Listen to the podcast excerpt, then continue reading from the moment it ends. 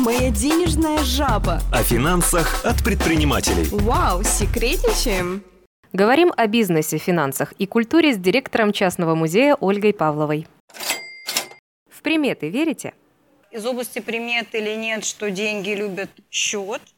А, Муж меня, а не народная традиция, научил складывать деньги в кошельке купюра к купюре.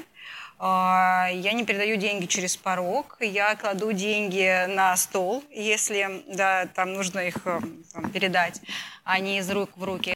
А почему нельзя передавать через порог? Потому что порог э, в культуре, да, в народной традиции является границей между мирами, границей между миром дома и миром, а, который за порогом, да, миром, возможно, неизвестным, враждебным.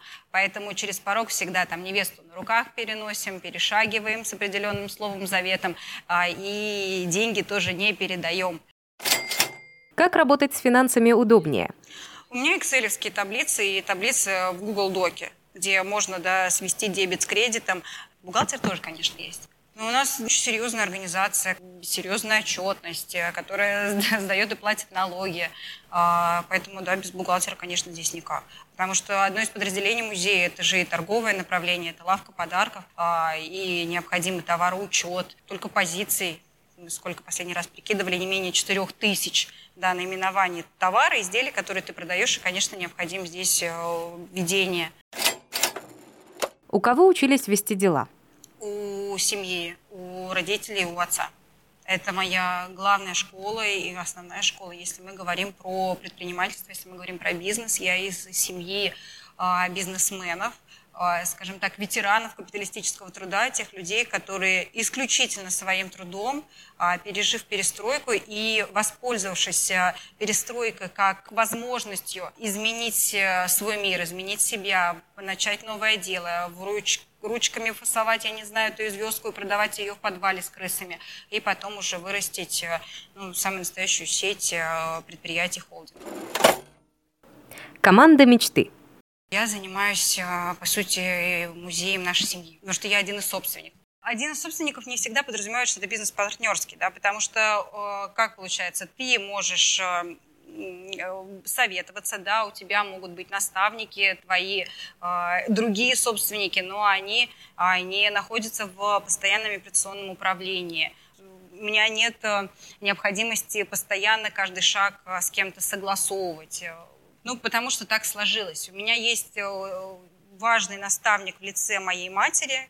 Да, это тоже, по сути, тот человек, который вместе с отцом, а, создавая да, предприятия, которые работают сейчас в сфере торговой да, деятельности, строительными материалами, а, она является и таким нашим, знаете, скорее бизнес-ангелом.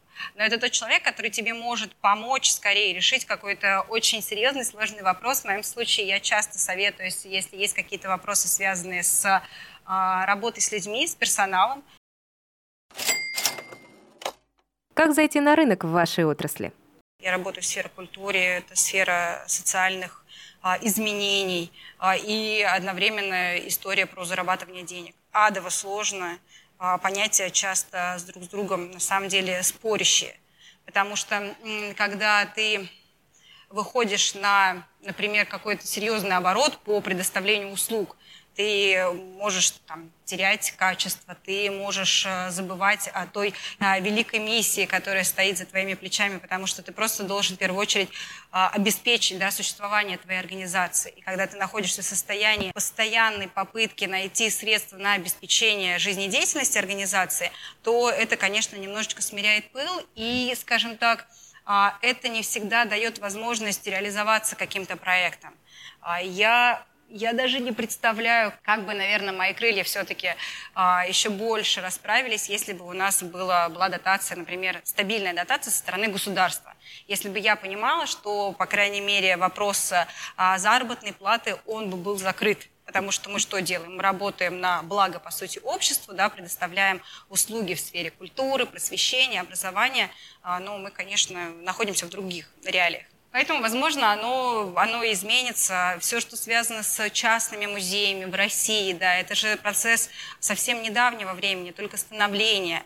У нас есть хороший пример Ярославской области, где а, власти уже, скажем так, избушка повернулась лицом к тем а, м, музеям, тем культурным институциям, которые являются частными. Почему? Потому что они стали очень важными точками притяжения для гостей, для туристов в эти районы.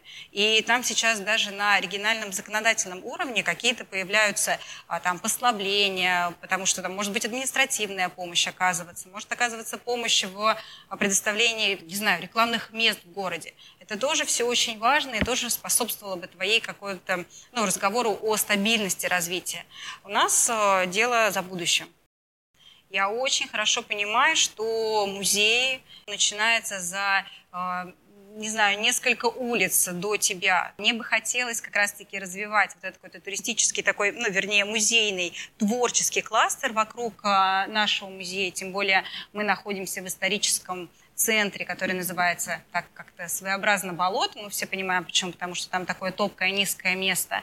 А, и тогда, да, тогда я бы тогда я бы чувствовала вот эту связь многих игроков, подобно Коломне потому что туда приезжают, и люди приезжают, по сути, в музей город.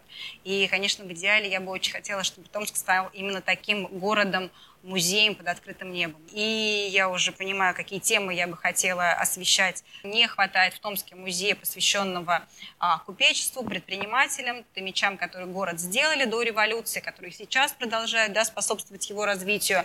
Томск а, обладает огромным потенциалом а, в русле туристической деятельности, а музей является субъектом туристской деятельности. Мы являемся местом, пространством притяжения гостей, потому что они очень многие, конечно, у нас.